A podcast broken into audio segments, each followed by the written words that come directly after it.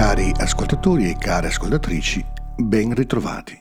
Siamo giunti alla fine della seconda settimana di Quaresima. Oggi infatti è sabato della seconda settimana. Quale Dio è come te, che toglie l'iniquità e perdona il peccato al resto della sua eredità? Egli non serba per sempre la sua ira, ma si compiace di manifestare il suo amore.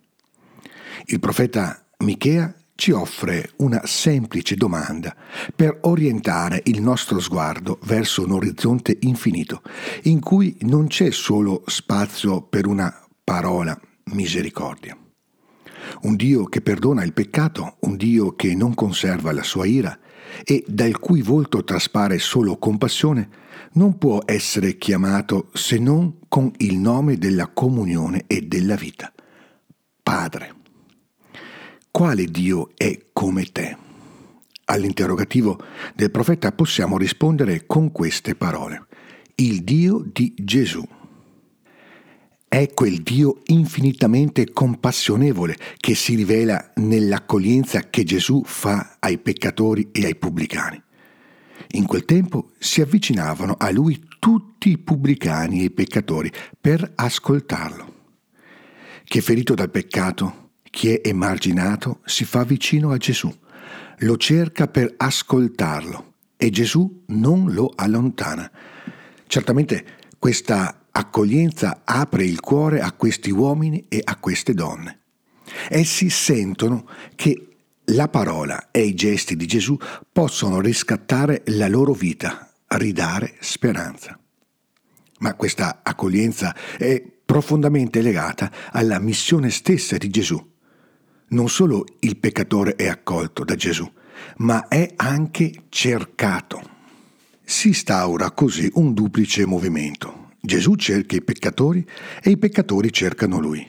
È un'accoglienza totale, previa e senza riserve. Ed è questa accoglienza che ci rivela la parabola raccontata dall'Evangelista Luca. Anzi, essa ci fa contemplare il volto stesso di Dio. È il volto di un padre di infinita tenerezza e compassione, che non cessa di custodire nel suo cuore intatto il volto del figlio perduto e che giunge a dire facciamo festa perché questo mio figlio era morto ed è tornato in vita, era perduto ed è stato ritrovato. Come rileggere questa stupenda parabola che ci racconta Gesù?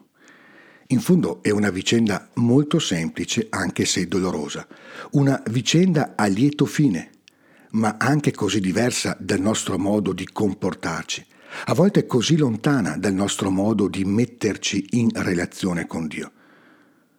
Concludendo il suo commento sulla parabola del figlio prodigo, il monaco Basilio concentra tutta l'attenzione sulla figura del padre protagonista del racconto, e così scrive e si esprime.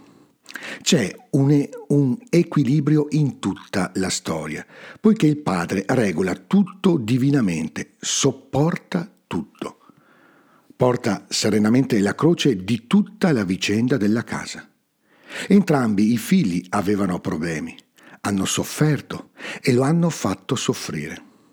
Egli tuttavia ha fatto tutto in modo irreprensibile divino. Non ha qualificato il figlio minore come dissoluto, né ha ripreso il maggiore perché gli aveva parlato sconvenientemente. Anzi, il suo comportamento manifesta infinito amore e genera consolazione.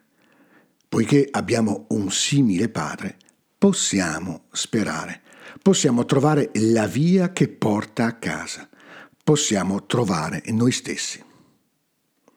Ora, Giunti alla soglia di questa casa, non possiamo fare altro che alzare gli occhi e guardare quel figlio che torna e guardare il volto di quel padre.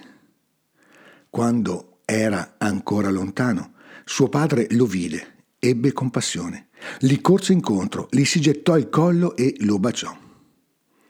Quella lontananza che sembrava incolmabile e che, con la paura di essere rifiutati e giudicati, pesava nel cuore di quel figlio proprio nell'ultimo tratto di strada da percorrere, all'improvviso scompare. Ma è il padre che ha il coraggio di annullare quella distanza e lo fa con l'impazienza di chi a lungo ha atteso un incontro. E poi quell'abbraccio, e poi quel bacio sono la fine di una nostalgia che tormentava il cuore di quel figlio e il cuore di quell'uomo, di quel padre. Sono il segno della compassione che diventa perdono, della fiducia ridonata, della libertà e della dignità riacquistate, della consolazione che risana le ferite del cuore. Quell'abbraccio e quel bacio ci rivelano la cosa più importante della nostra vita. Siamo figli, siamo figlie, amati, amate, perdonati, perdonate. Buona giornata e buon cammino di Quaresima. Ogni bene nel Signore.